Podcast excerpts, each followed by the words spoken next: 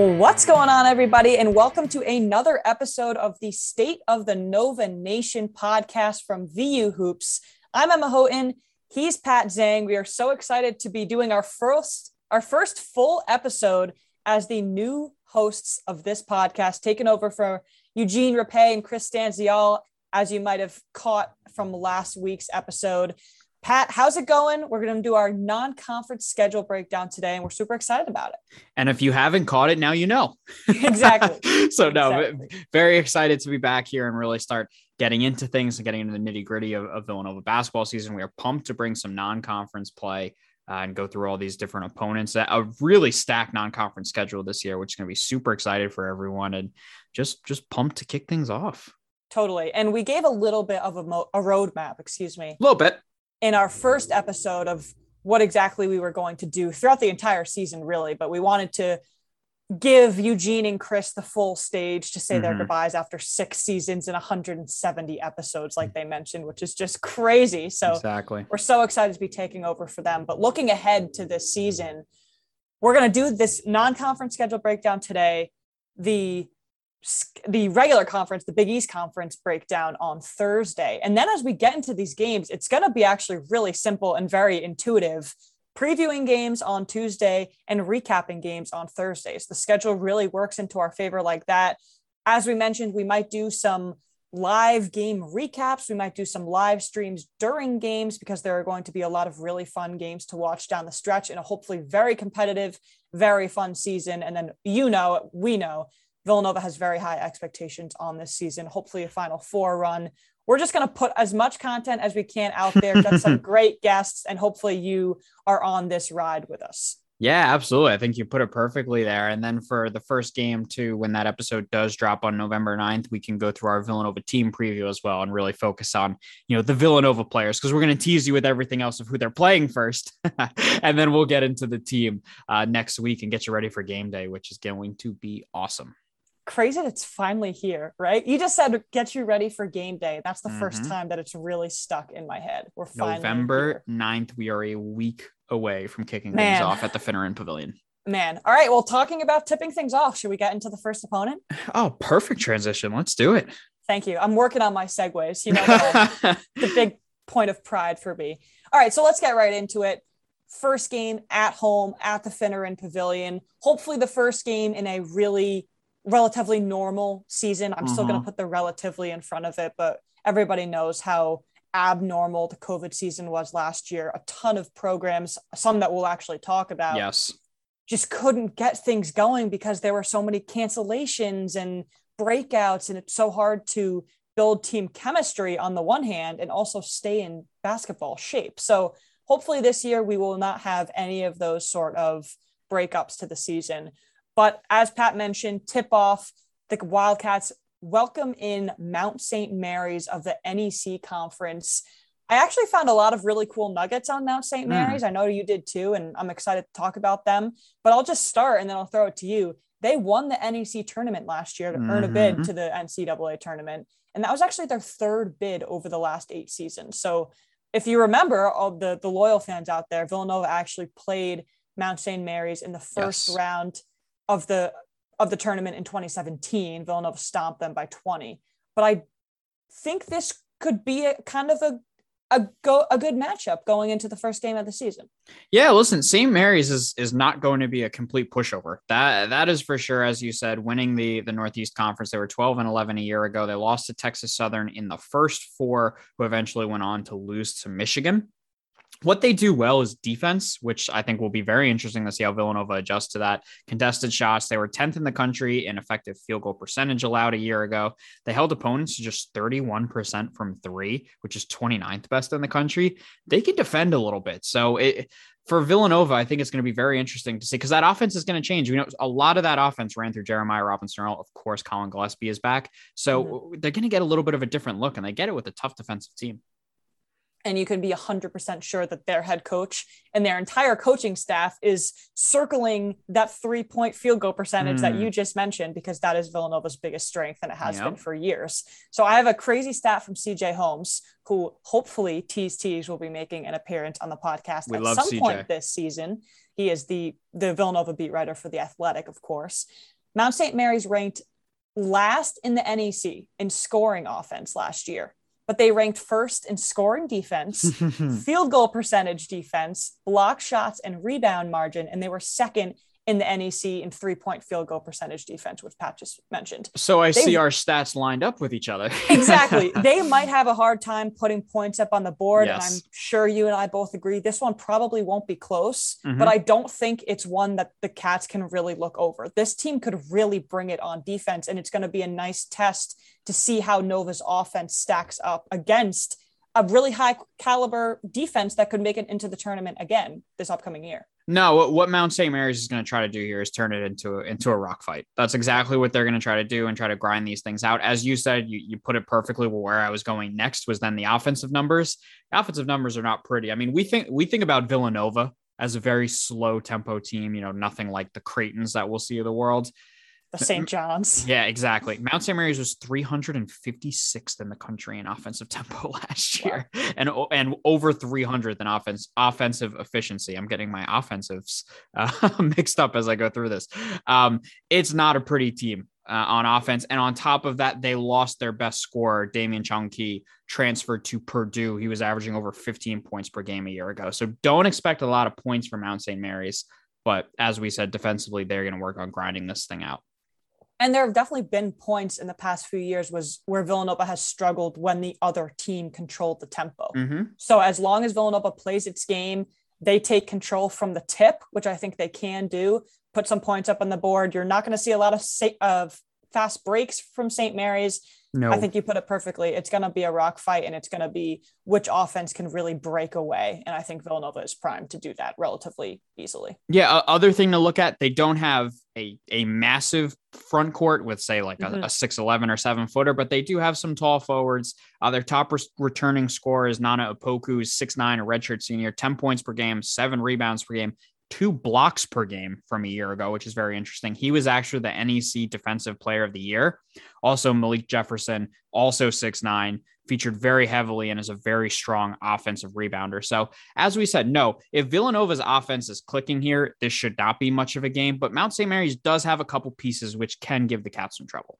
Yeah, that's a good way to put it. And obviously, we're excited for this game because it's the first game of the season. But I think you could separate this non-conference schedule as a whole into a couple of different tiers, mm-hmm. and the UCLA's and the Tennessees and the Syracuse's being at the top.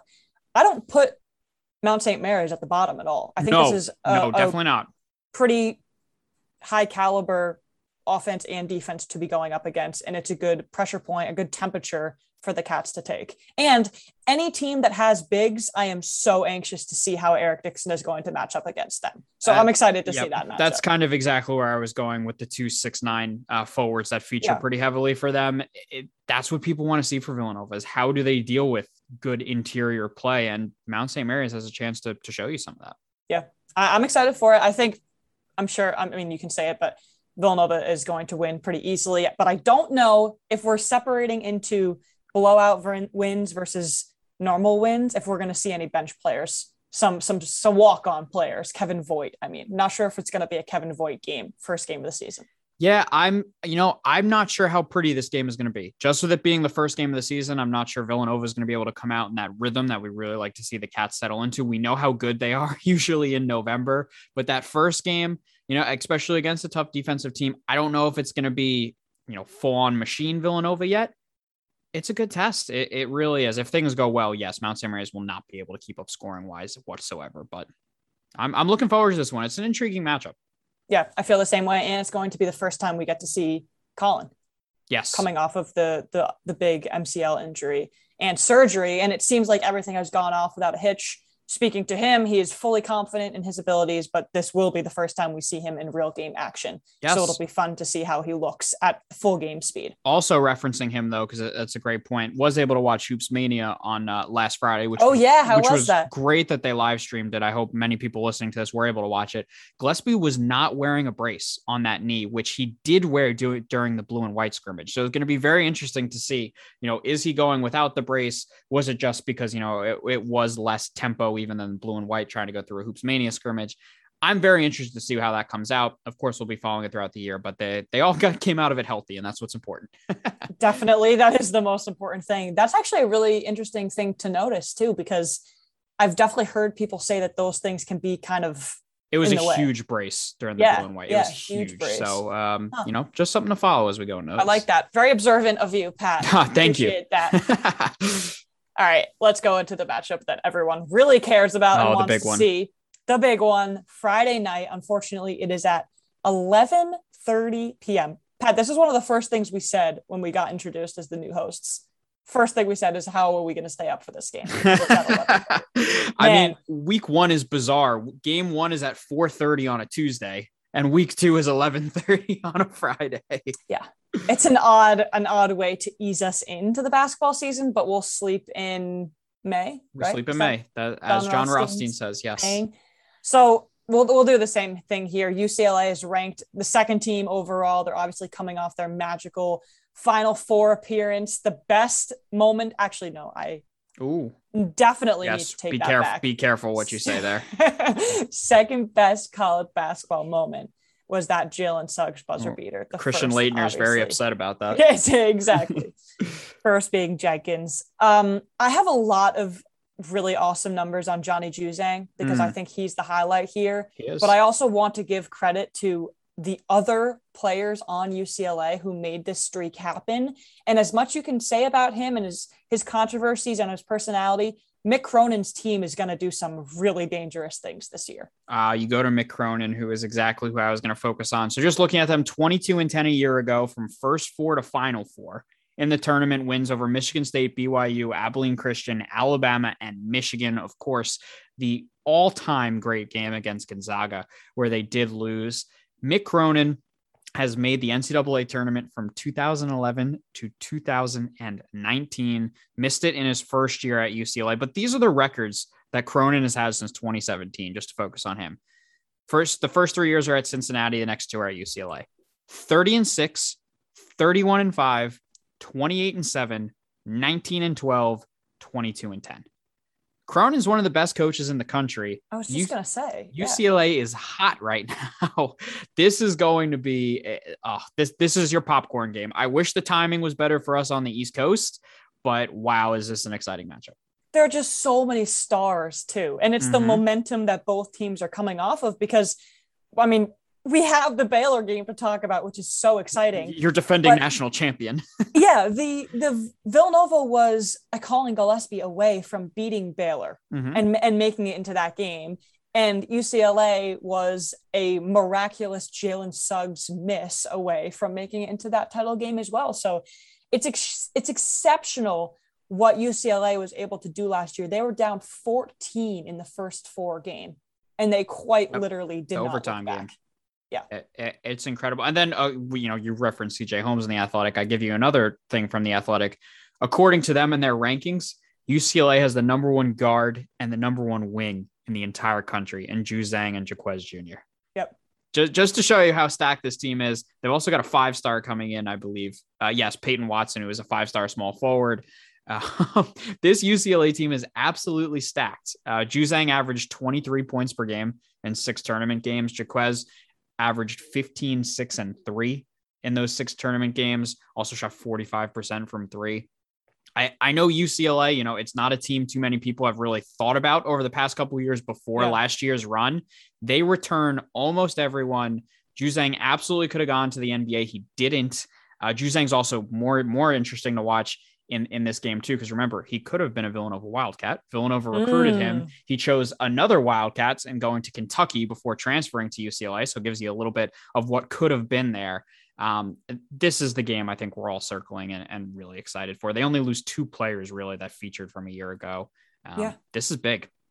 They're experience now we know that po- that experience wins in mm-hmm. the i was going to say the postseason in the tournament we got too much baseball in our mind tiger campbell they've got a rutgers transfer in myles johnson if you yes. had to circle one thing that was a weakness for this team last year and even going into this year it's defense and it's bigs and they added a rutgers transfer they were ranked 203rd nationally in block percentage. That's from Dana O'Neill last year. They really couldn't get anything done around the rim. And then they ended a 6, 6'10, 6'11 guy in Myles Johnson. So that immediately checks that box. Let's spend a little bit of time on Juzang because I wrote down his journey for everybody yes, who yes. either doesn't know much about him or doesn't remember this very important note, which is that Juzang sprained his ankle before the last game of the regular season.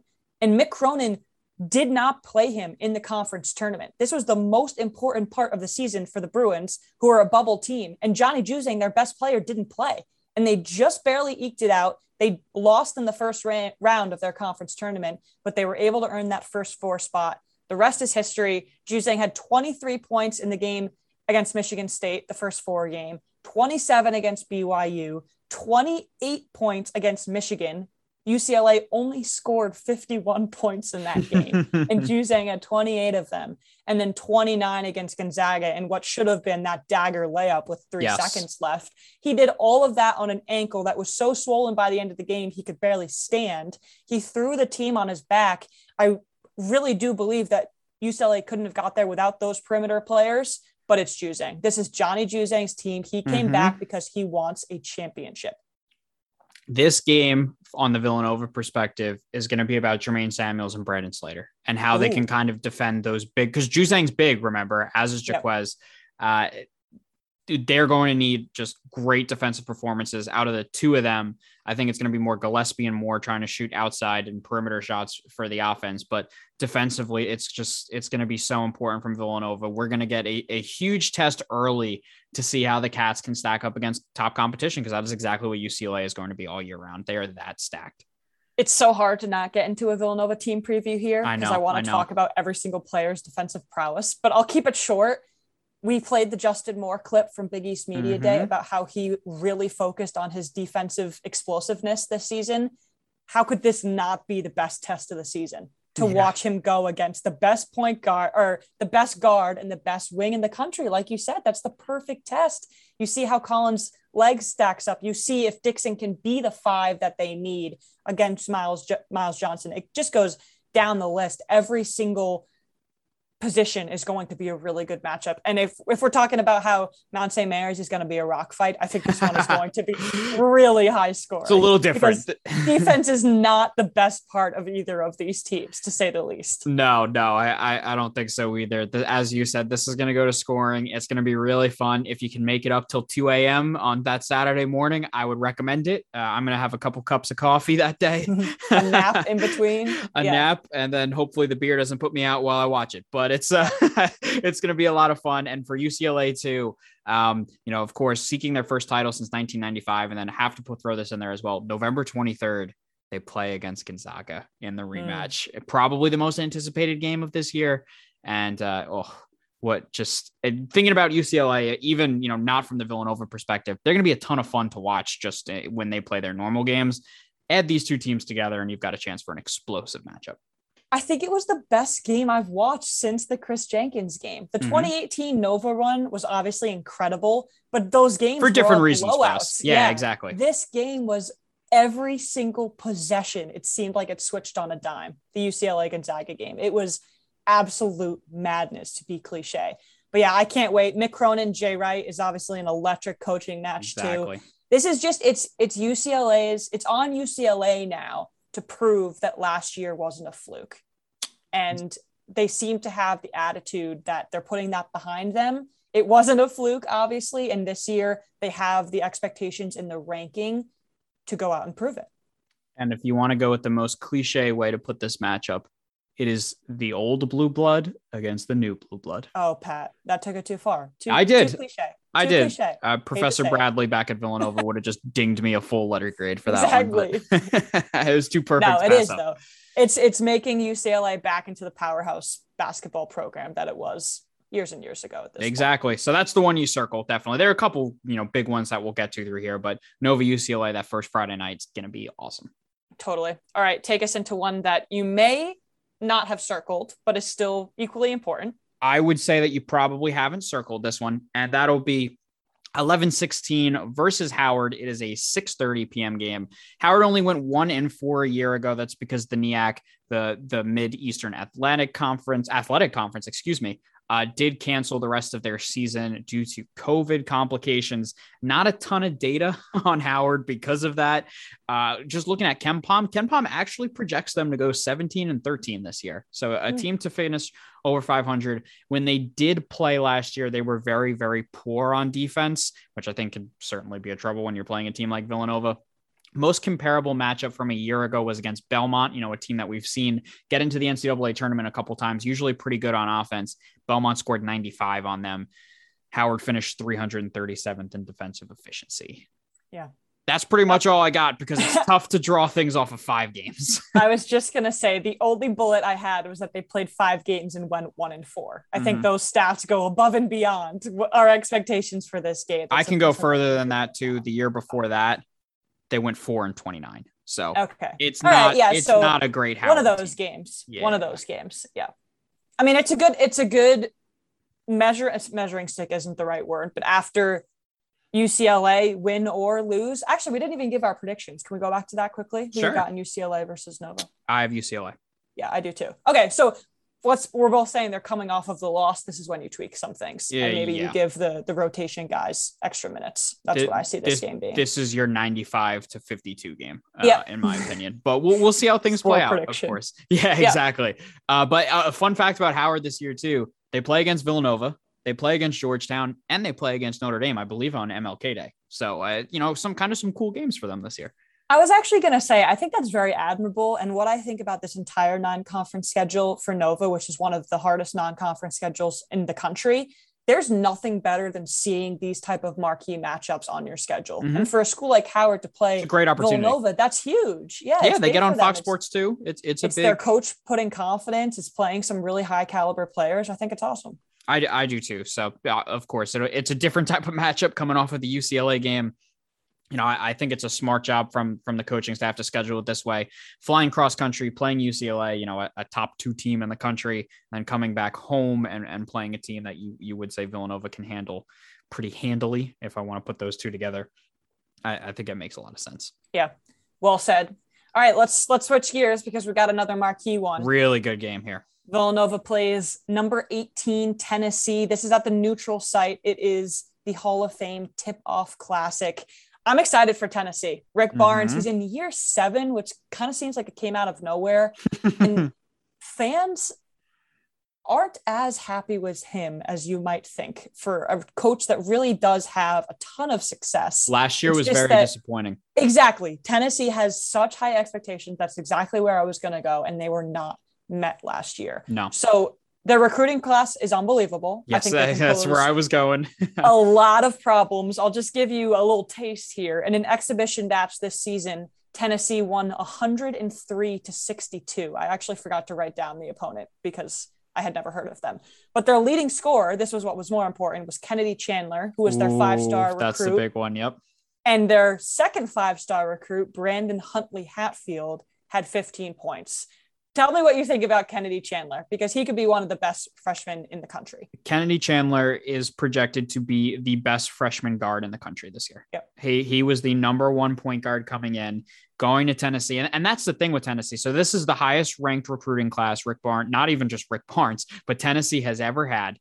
He's got uh, Chandler coming in. As you mentioned, uh, Huntley Hatfield is the one I really want to look at in this game because that's the one that scares me being a 6'10, five star power forward who can yeah. shoot sounds very similar to a Jeremiah Robinson Earl. Mm-hmm. Um, I, I, think that's the guy that's going to give Villanova a lot of trouble. Just you know, trying to deal with that size. They've also got a 6'11 freshman who's a top 40 recruit coming in. Um, th- this Tennessee team last year was a major disappointment. They were great on defense, fifth in defensive defensive efficiency, 13th in turnover percentage. They couldn't shoot. They turned the ball over. They had two first round picks that left it doesn't matter that they had two first round picks that left because they he reloaded the roster so so well. This is a scary Tennessee team. This is a different Tennessee team. I think when you think of Tennessee, you usually think of that very veteran laden, you know, yeah, physical pound it type yeah. of team. And you will see them go inside, of course, but there's some speed, there's some athleticism on this team, and they're a little younger and they are dangerous. Yeah, I'm thinking of the Grant Williams led Tennessee. Exactly. That's that what is, I think yep, of. Exactly. Yeah, that type of player. No, you hit the nail on the head. Chandler was the eighth ranked recruit in the class. And like you said, he could be the best point guard, best freshman point guard in the country. Again, I'll, I'll, I'll make this Villanova focus because I think it's so poignant. How athletic Jermaine Samuels is, and on the Mhm. same side of the coin, how physical he can be against these big fours, because that's what his, his role is going to be all year.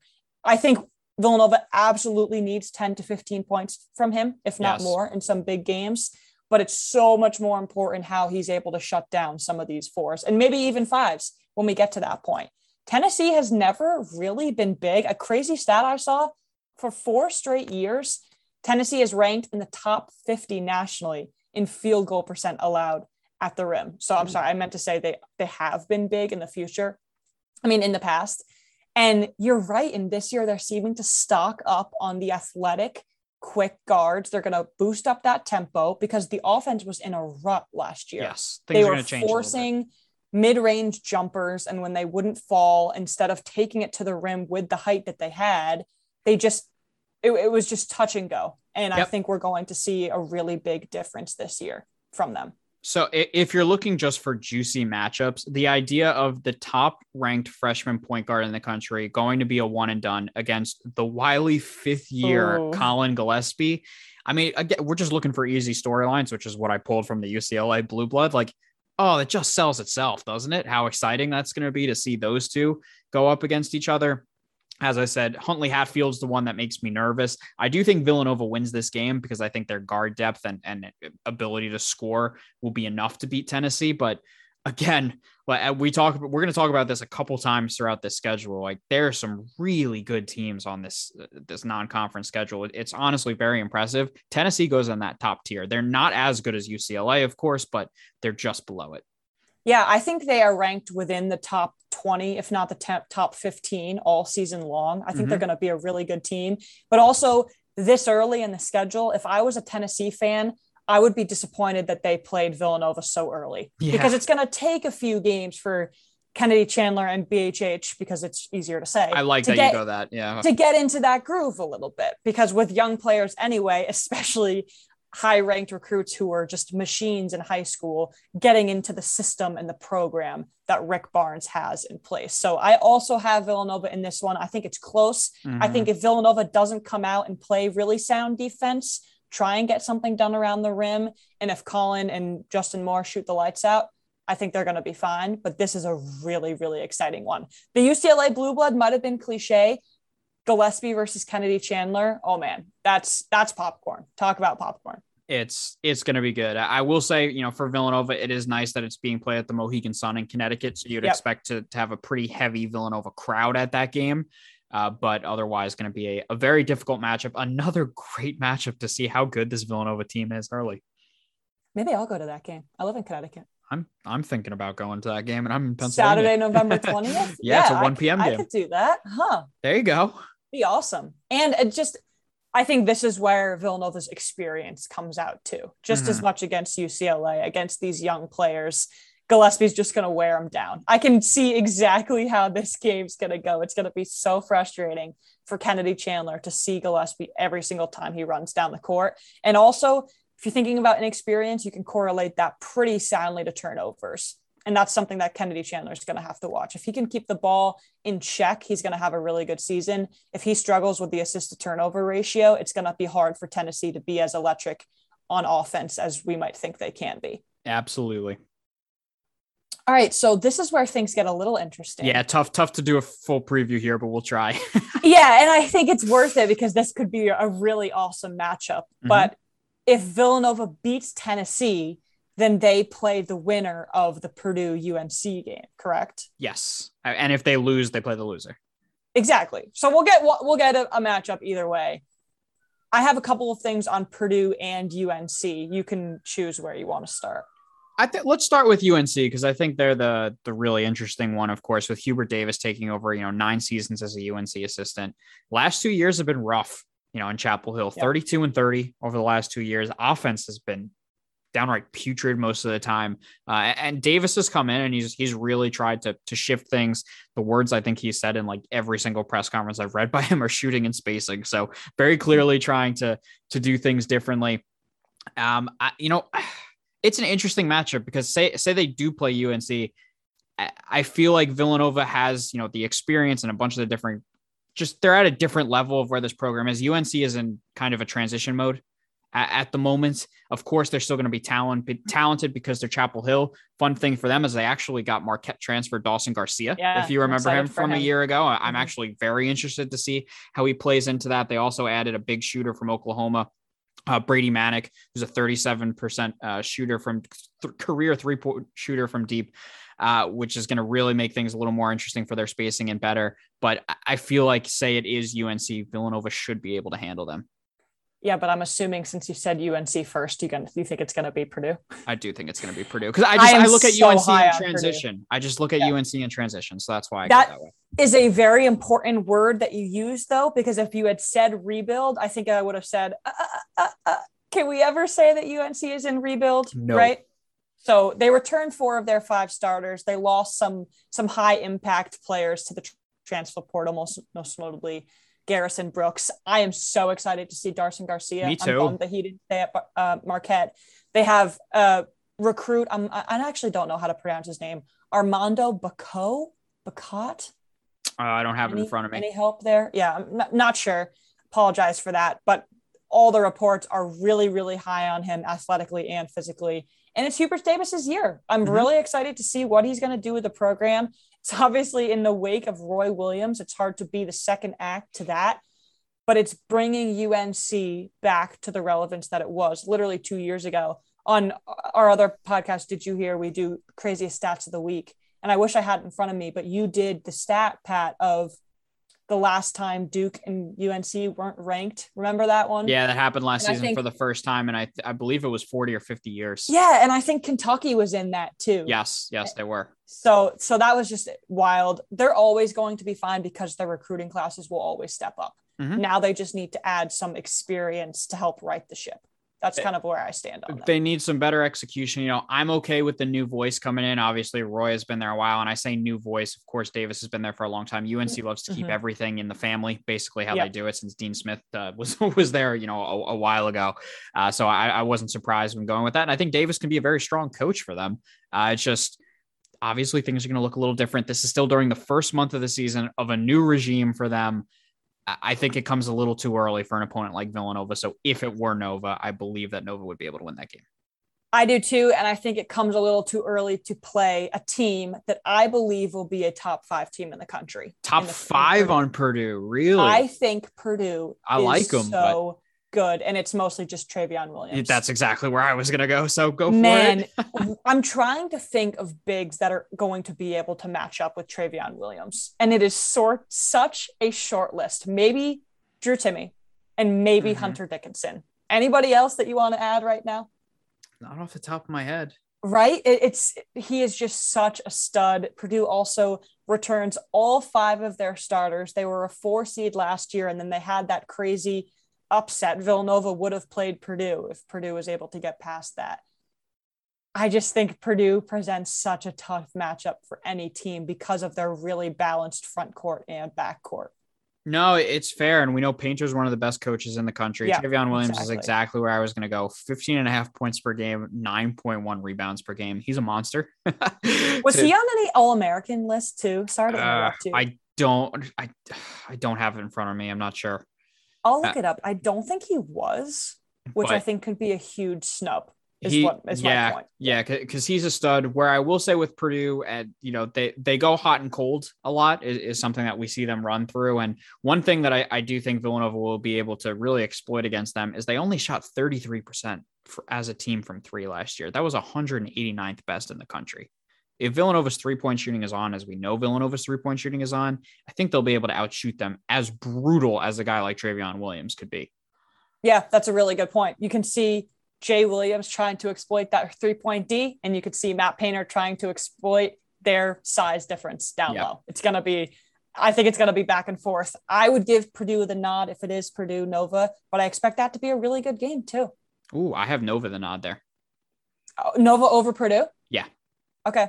All right. Maybe I'll be horribly wrong and Purdue will not be as good as I think they're going to be. no, we'll see. They're they're tough every single year. Yeah, and, I, and I, I, like I think them. we're still scarred from the NCAA tournament our junior year as well. maybe that's it. That's you know what? probably a little bit. Carsen. Edwards, I still have nightmares about him. My brother actually has his jersey, which just goes against the grain of everything I believe in. Can't be But doing yes, I know. Carsen Edwards absolutely torched Villanova. He graduated, he's on the Celtics, he's on to bigger and better things. Trevion Williams is going to try and go for the wooden this year. That's for sure. Mm-hmm. Yeah. All right. Big five. Let's Big get into it. five. 1128 is the first big five game. It is at the Palestra, which feels so good to be able to say with fans. It is against LaSalle and our old friend Ashley Howard there. LaSalle, you know, since Howard's taken over in 2019, I think you saw some progression from 19 to 20, going from 10 and 21 to 15 and 15. Last year, certainly a step back at 9 and 16. Their, their leading scorers do return in Jack Clark and Sherif Kenney. I say that with leading scorers they averaged under 10 points per game. So definitely it can be a little bit of an offensively challenged team. Uh, Mamadou Doucoure joins LaSalle after a couple years at Rutgers. Uh, intriguing, sure, but this should definitely be Villanova's game. Yeah, I think LaSalle has put up a fight, and, and Mhm. I really do mean that as a compliment. I think they're still trying to find their identity both on offense and defense. Ashley Howard is still in the early stages of his Absolutely. tenure trying to find that identity. I don't think this one is close, but I do think that LaSalle can can stay in this game at least the beginning and try and mix things up. But this is also where Villanova's experience wins out, and I think this is where you see some rotation minutes expand as well. Big five, always tough, you know, especially being at the Palestra. So you certainly don't want to write anyone off. Uh, and also, too, it's going to be really nice to play these big five games again this Yes, year because, of course, the they were not played in 2021. So it will feel good to get back to that stuff. Uh, one other note for them they do have a player named Jhamir Brickus, which may be my favorite name out of any of our uh, opponents this year. That was the point. I love that. Yeah, I Wow, have made sure to write that down. Jhamir How do you spell Brickus. Uh, brick us. Brick us. Wow. All right. Well, hopefully we see some of him. That's awesome. Yeah. And one of the main reasons why the Big Five matchups didn't happen last year was because the University of Pennsylvania, which Mhm. Villanova will be playing at UPenn on December 1st, the Ivy League did not have any uh, winter sports.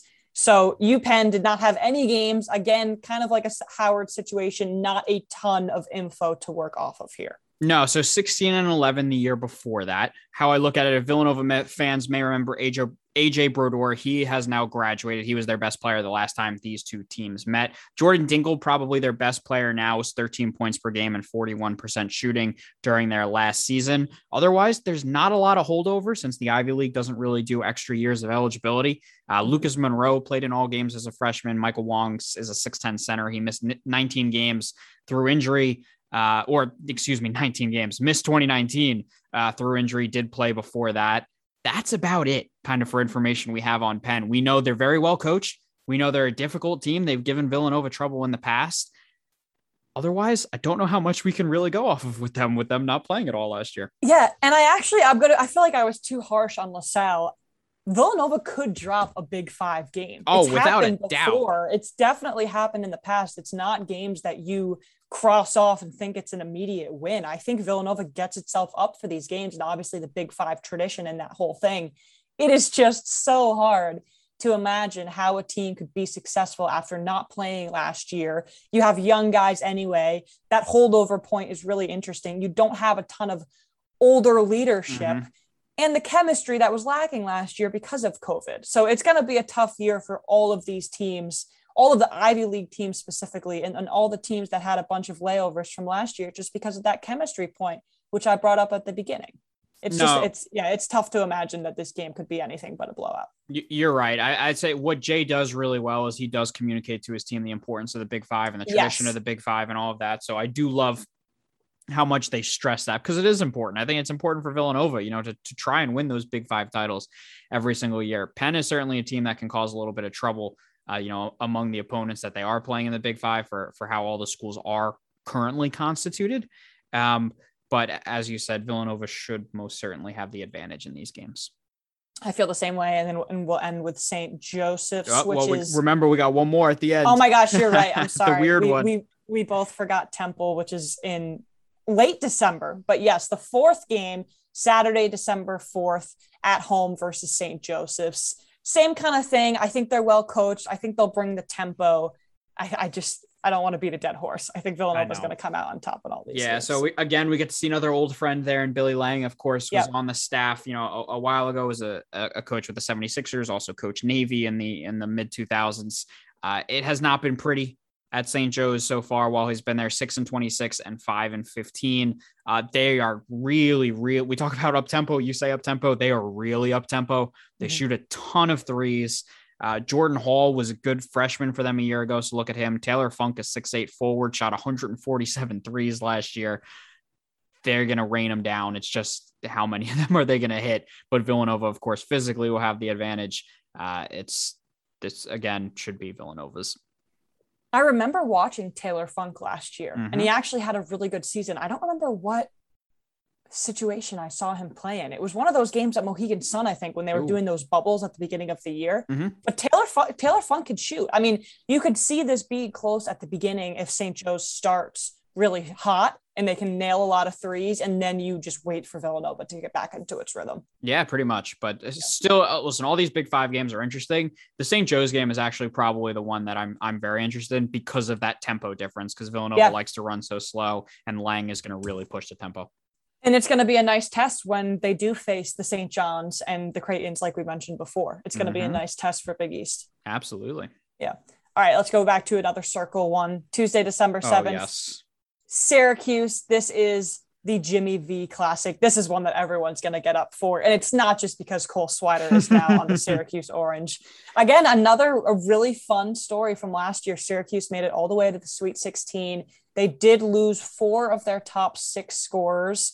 So it might be more of a transition year than Syracuse would hope coming off of all the momentum from last season. But it's the Buddy Boeheim show in yep. Syracuse. I love him. I think it's absolutely great. He averaged 36 minutes per game last year, just under 18 points per game, shot 38% from three, 85% from the free throw line, which I think is a really underrated part of his game, how frequently he can get to the mm-hmm. line.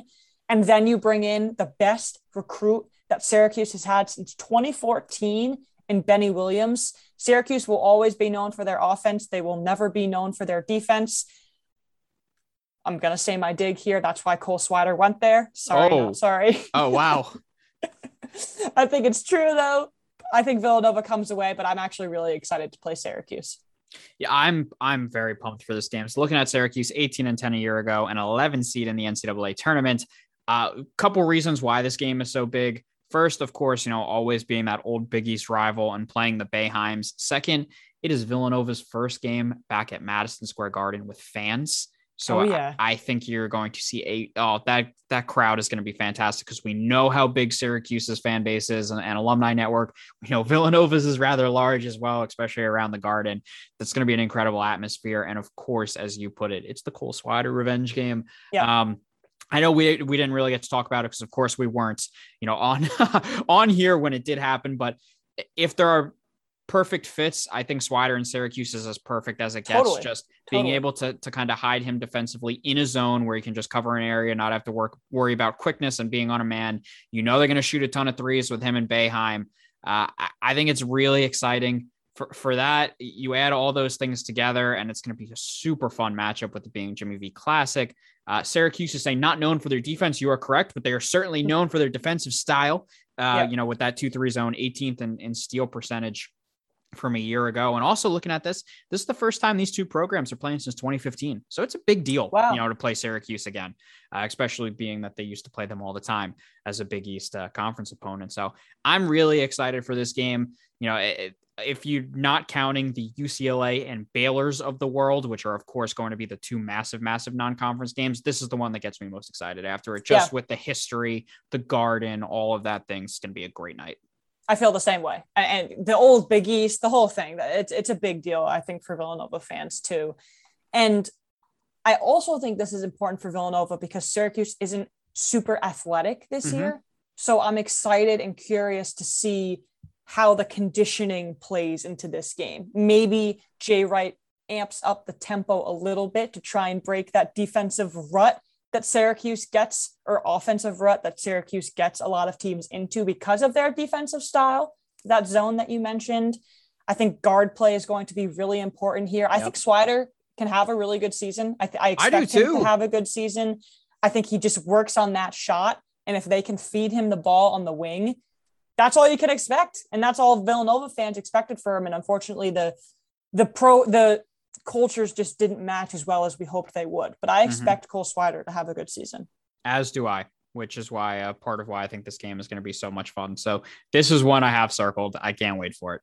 Yeah. And the next one. And the next one. And the next one. Ooh, the next one. The next one against your defending national champion, Baylor Bears. What a season that Scott Drew was able to put together with that team. Uh, the one thing to look at, though, they lost four out of their five starters. Jared Butler, Teague, Davion Mitchell, who Davion Mitchell, I, I still don't think got the credit he deserved for how good of a player he was at Baylor. One of the best defenders in college basketball we've seen this millennium, in my personal opinion. And my favorite part about all of this, Mark Vital no longer a basketball player, is literally in the NFL on the Kansas City Chiefs practice squad. He we everyone made yep. jokes about how big he was and that he would be a football player. Well, guess what? He's actually in the NFL right yep. now. I saw that and did a double take, and then I did some research. I thought it was, was like, a oh different oh person at first. I'm like, yeah. there's no way that can be the same guy. And it was, oh wow, it's it's the center from Baylor. He's actually there. It's pretty unbelievable. Mm-hmm. Yeah.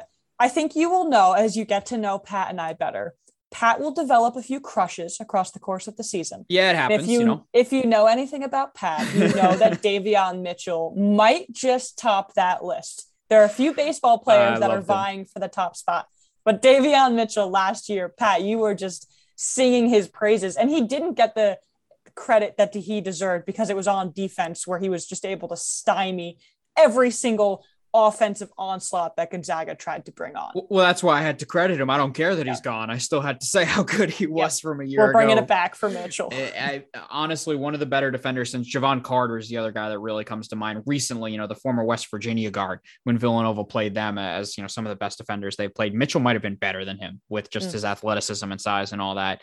I could gush about Davion Mitchell. We don't have to do that right now, but this is going to be a great game with Baylor. Of course, 28 and 2, one of the best college basketball teams we've seen in a while, you know, um, from a year ago. Um, things are a little different this year. They've still got some talent, but a lot of their big guys are gone. Yeah, I have a lot of thoughts here. And mm-hmm. I don't think you can really talk about this without mentioning the matchup last year where Villanova lost in the semifinal. Yes. They were the best three point shooting team in the nation last year, mm-hmm. Baylor was.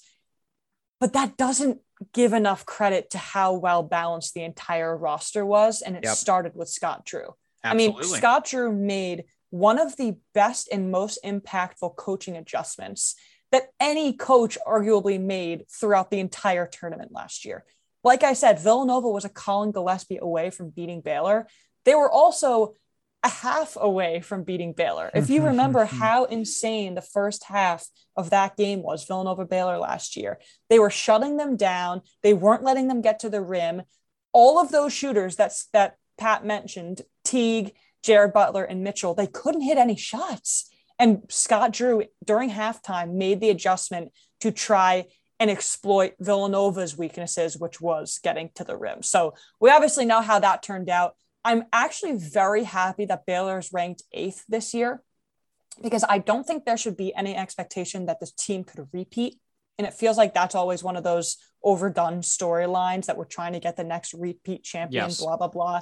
I don't think we're going to see that same Baylor team. They lost four of those guys. Those were their mainstays. Adam Flagler had 16 points in the championship game last year. Mm-hmm. He's going to be their big guy.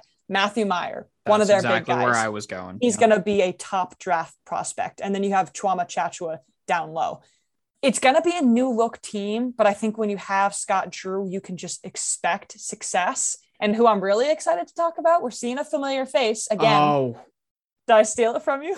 not not only are you stealing this from me, you have hit every single player that I had written down to mention, and you're about to hit my who I'm most excited to see. I'm so sorry. no, I you didn't. Look, we're on the same page. We are so in tune. James Akinjo Can't is coming back. to we're see our old see buddy back. him exactly. We're going to see him for the first time since he, he was the Big East Freshman of the Year at Georgetown.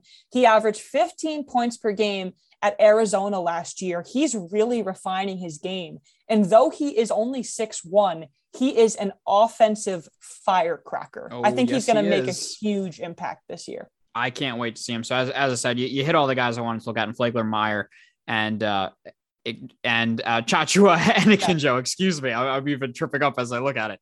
Um, they they're still going to be very talented. Do Yeah. not get me wrong. This is not the same Baylor team because they lost so much talent. They're going to be able to shoot the three. They've got athleticism. They've got some size in there. And Akinjo is really he's he's the difference maker for them because if he can go in and not turn the ball over and be explosive ball handler for them, that's going to cause a lot of trouble for people. And I, I, like this Baylor team a lot. As you said, I do not think expectations should be, you know, Final Four type team. This is a Sweet 16 team, though. I, Yeah. I think so. It definitely feels like last year it was Gonzaga, Baylor, and everybody else. Yes. And there definitely seems to be a bit more parity this year. I think Baylor is a top 15, if not top 10 team all year long. I think they are a, a tough matchup every single time. I'm very happy that they come at the end of Villanova's non conference schedule because you get a few games under your belt. And then maybe this is when things start really clicking for Villanova. This is when Jay Wright can experiment with the rotation a little bit, which we'll get into a little bit in a second. But you experiment with how Eric Dixon does down low. Maybe you give Trey Patterson some time. And then when you face the big guys at Baylor, you have a little bit more experience to work Mhm. with. No, I, I'm with you. This is going to be a great game. I think Villanova wins it, even though it's on the Ooh. road. This is going to be a big game for Villanova. I, you know, going going back against Baylor from that, you know, that NCAA tournament revenge. I think the Cats win this game. I do. I think Baylor is going to be very, very good this year, but I think this is going to be Villanova's best win of the season. Interesting. I like that. They're at Baylor. So that n- knocks it down a little bit. A whole a road win at Waco. Oh my gosh, what that would do. You know mm-hmm. what? I'll go Nova too. I think it. I think this is going to be the toughest game that Villanova plays all year long, even tougher than UCLA. I really do feel like if Villanova wins, this will be their statement game 100%. And it's just firing on all cylinders. It's defensively matching up to Akinjo and Matthew Meyer, who can shoot the lights out. And then it's matching up down low with Tchatchoua. Ooh, it's gonna be it's gonna be marquee. I'm so excited. Coaching matchup is gonna be great. And if Villanova can win this on the road, huge, huge for morale, as they say. Uh, I'm a little nervous that I picked Villanova to lose once so far through this uh, very difficult non-conference schedule, but I, I do think they can beat the Baylor one. No, no surprise on a Villanova podcast. You, you're hearing some Villanova W's pile up. Yeah, I think should we do a floor and a ceiling if for these non-conference games? Sure. Just saying this off the top of my head, so gathering my thoughts. I think the ceiling is that they lose one. I think agree. they they probably lose to either UCLA or Baylor. And I think the floor losses to Baylor, UCLA, maybe you throw Tennessee in there. If they lose to Syracuse, I think that would be tough. And then maybe the, whatever too. the Purdue UNC is. But I'll say that their floor is four losses. Yep. I uh, think they're somewhere in the middle with two.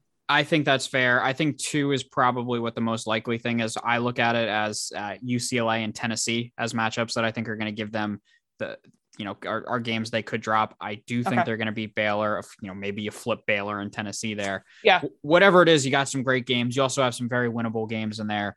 Um, it- it's a very solid schedule. Yeah, I'm sorry. We did miss our last one though. We have one more Big Five I, I think there's I think there's a reason you went to the one ceiling here. I think we feel pretty good about this. Yeah, I don't have too much on this. It's Temple. It is at the Pavilion on 1229. They were 5 and 11 a year ago. They did miss or their season was delayed for over a month with with COVID complications and it wasn't all that pretty once they did start playing. I don't have a ton on them. I, I do have their KenPom stuff, and it's a lot of red, which is of course not good. Um, Yeah. So I, I that's kind of how I look at it. Yeah, no, it does. It doesn't deviate from what I said about the rest of the Big Five. That's Yeah. kind of how I put it. It's tough to create momentum when you have a season like that this year. Hopefully for UPenn and for Temple, the teams that really had little to no seasons, Howard too. This is their year when they get back into Mhm. the rhythm and they start to build some momentum for the future. No, and, to be fair to them, they were 110th in in defensive efficiency, which is you know close to average, really, when you think about Middle all the, the teams. pack. Yeah. Exactly. They they were 48th in effective field goal percentage against, 17th in two point percentage against. So they can defend a little bit. Um, they're definitely offensively challenged. Um, it, it's at the pavilion. You know, it, it's right before New Year's and the big game, I believe, against Seton Hall on, on January 1st. So it's a little bit of weird timing, as we talked about as well, sandwiched between conference games. You would think Villanova should be able to handle their business yeah, I think there are definitely a lot of opportunities for Villanova to flex its muscles across its non-conference schedule. Mm-hmm. And there are just as many opportunities to flex its muscles by beating really, really high caliber teams that could make it all the way to the Sweet 16 or the Final Four. So Absolutely. it's an excellent mix. I'm so excited for it it's it's great. I, I, am very happy with the non-conference schedule and that it is challenging. That you yeah. do have games, you know, against UCLA, against Tennessee, against a Purdue or a UNC. You know, Syracuse is a fun game. Baylor, of course, is one of the premier programs in college basketball last couple years. Like it's it's great to see that sort of schedule built out. And what I think that tells you is that Jay has a lot of confidence in this team yeah. because he's not putting a team that is not ready for this moment against all of these tough non-conference teams. And how can you not be with mm-hmm. the roster you have, with the experience, with the leadership that you have coming off of a really improbable uh, Sweet 16 run last year, a really strong tournament run. I think there's a lot to be excited about here. And like you said, nothing instills confidence more than having to play against the premier programs in college basketball. Mm-hmm. You gotta you gotta play the big boys to be able to prove that you can hang with them and get that top four ranking that, the, that Villanova has right now. Yeah, the goal of this this schedule very clearly is to leave no doubt in the committee's mind come March that yes. that Villanova has you know solid wins to their resume and can get put in the Wells Fargo Center as a possibility for the the regional final. I feel the same way, and that would be so awesome. So yes. I really hope that's the ending. Yeah, I I do too. But that's the non conference schedule. We went through every single school that they will be going up against a little bit on each of them. Um, can't wait to get this thing all started uh, just uh, a week from now. Yeah, it's coming up so quickly. Mount St. Mary's, November 9th tip off game. That'll be an exciting one. We have our Big East Conference schedule breakdown coming out on Thursday. Make sure yes. to mark your calendars for that. That's going to be fun. But before we go, we have some mailbag questions that we want to get to. I think in the future, Pat and I decided we're going to do mailbags on Thursdays mm-hmm. to close out the week, but we wanted to give people the opportunity to ask some questions now uh, as we get the non-conference underway here.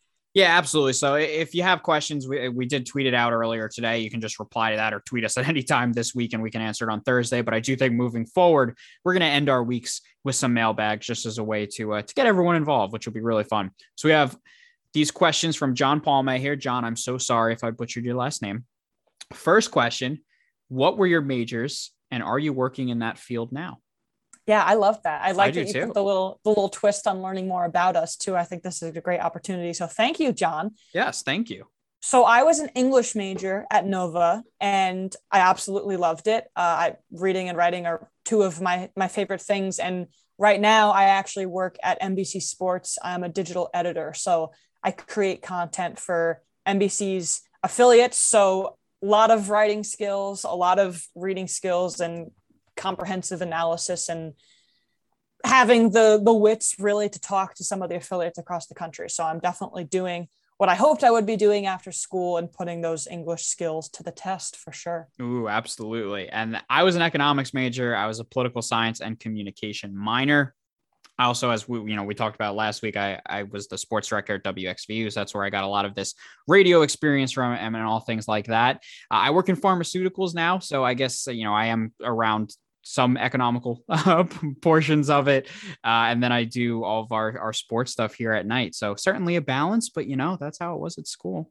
Yeah, you put on different hats, different times of the day. I put on many different hats throughout my days. Love that. Love that. Question two favorite local watering hole near campus? I'll give you that one first. Well, I mean, of course, you have to go with Kelly's if you want to go with the, you know, the easy one that uh, Emma and I were definitely at a, a few times um, through through our time at Villanova. Uh, I, I, if we go a little further out than that, I really love Great American Pub, which is not too mm. far out in uh, out in Wayne down Lancaster. Really awesome restaurant, some good food there. Yeah, it was different for us because the bar scene was much more limited than it seemed to have been in the past. Mm-hmm. So really, yes, Kelly's multiple closings by the time yeah we got there in 16. Yeah, so it was Flips and Kelly's, and then a little bit of the Grog. So Kelly's was my runaway favorite there too. There you go, very very yeah. solid. And then starting five predictions. Uh, I said beside the obvious three and maybe a sixth man. Yeah, so the obvious three is Colin Gillespie, Justin Moore, Jermaine Samuels, yes. two of those being the the fifth men back. I am going to go with Caleb Daniels and Eric Dixon to round mm-hmm. out the mm-hmm. starting five. I'm pretty certain that Eric Dixon will be the starting five. And I'm maybe there's a little bit of deviance when it comes to the Caleb Daniels spot. But I think based off the season we saw from Daniels last year, which we will of course get into as we talk about the Big East Conference and the the team preview as we get into the season. I think if Wright stuck with him then, then you might as well stick with him at least for the season opener this year. He has another season. He has more experience with the program under his belt. And I think this is the year where we really expect the scoring to come along with Caleb's Daniels game. And I think I mentioned this in the the season opener, the premiere last week. I think Brandon Slater could be the 6th mm-hmm. man. And I think if he has any sort of offensive additions to his game, he could be a really impact player and push Villanova from a really, really good team to a final four team. Uh, I, I like that a lot. So I do agree with you. I think when this thing lines up November 9th, we are going to see the Gillespie, Moore, Samuels, Daniels, Dixon lineup, though mm-hmm. the lineup that I think is going to be most effective this year is going to be Gillespie, Moore, Daniels, Samuels, and Slater. I want them to play smaller. Ooh. I want Slater in that lineup. I think Slater and Samuels still give you enough size to be able to play, you know, where they'll be okay underneath. Yes, the bigger guys will, of course, have the size advantage. Daniels is not a small guy either. Um, I'm very excited by the potential of that lineup. And then if I'm looking for someone off the bench, someone that doesn't get talked about very often, I think Chris Arcidiacono really came along last year. Yeah. I think Jay really trusts him when he's going to spell Collin and look for a true ball handler. He's going to go to Chris. I think Chris is going to play more minutes than a lot of people are thinking about this year. Uh, you know, uh, we've heard Jay talk about that that Chris's shooting has improved throughout the offseason, which is great. I'd like to see him actually become a little more aggressive and put up some shots because he passed up a lot of open opportunities a year ago when he started to get those opportunities. I I really think Chris Arcidiacono has a chance to to make an impact on this team. I hope people are cheering when they hear that. I hope I'm so too. How could you not love what Chris Arcidiacono adds to this team? It's amazing. You said the word aggressive resilient is a word I would use mm-hmm. to describe him. It might not be aggressive on the scoring end, but what he brings on defense, he's sliding into the nets. It's just so similar to what his brother did. And we Absolutely. know how much of an impact Ryan had on this program. Bryan Antoine's another guy. If he can get healthy quickly, he's going to have a huge impact off the bench. Trey Patterson, we've talked about him if they want to go smaller.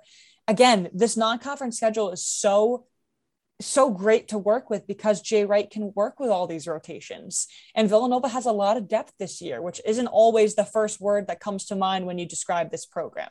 Yeah. So it's going to be really fun and exciting to see which rotation works best. Who is going to come off the bench next? Are we going to go bigger or are we going to go smaller? And how are all these guys going to play with each other? I'm so excited.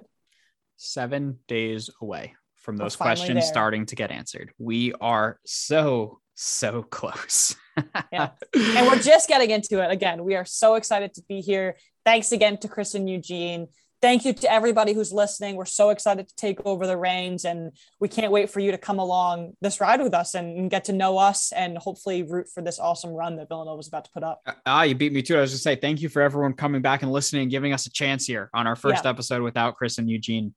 Of course, Chris and Eugene are amazing. They've done unbelievable things, and we really appreciate you giving us a chance as well. But thank you for listening to the State of the Nova Nation. Be sure to subscribe to the show, leave a rating, and follow us on Twitter at Emma underscore Houghton 9, at Pzang 15, and at State of the Nova Nation Pod, S O N N Pod.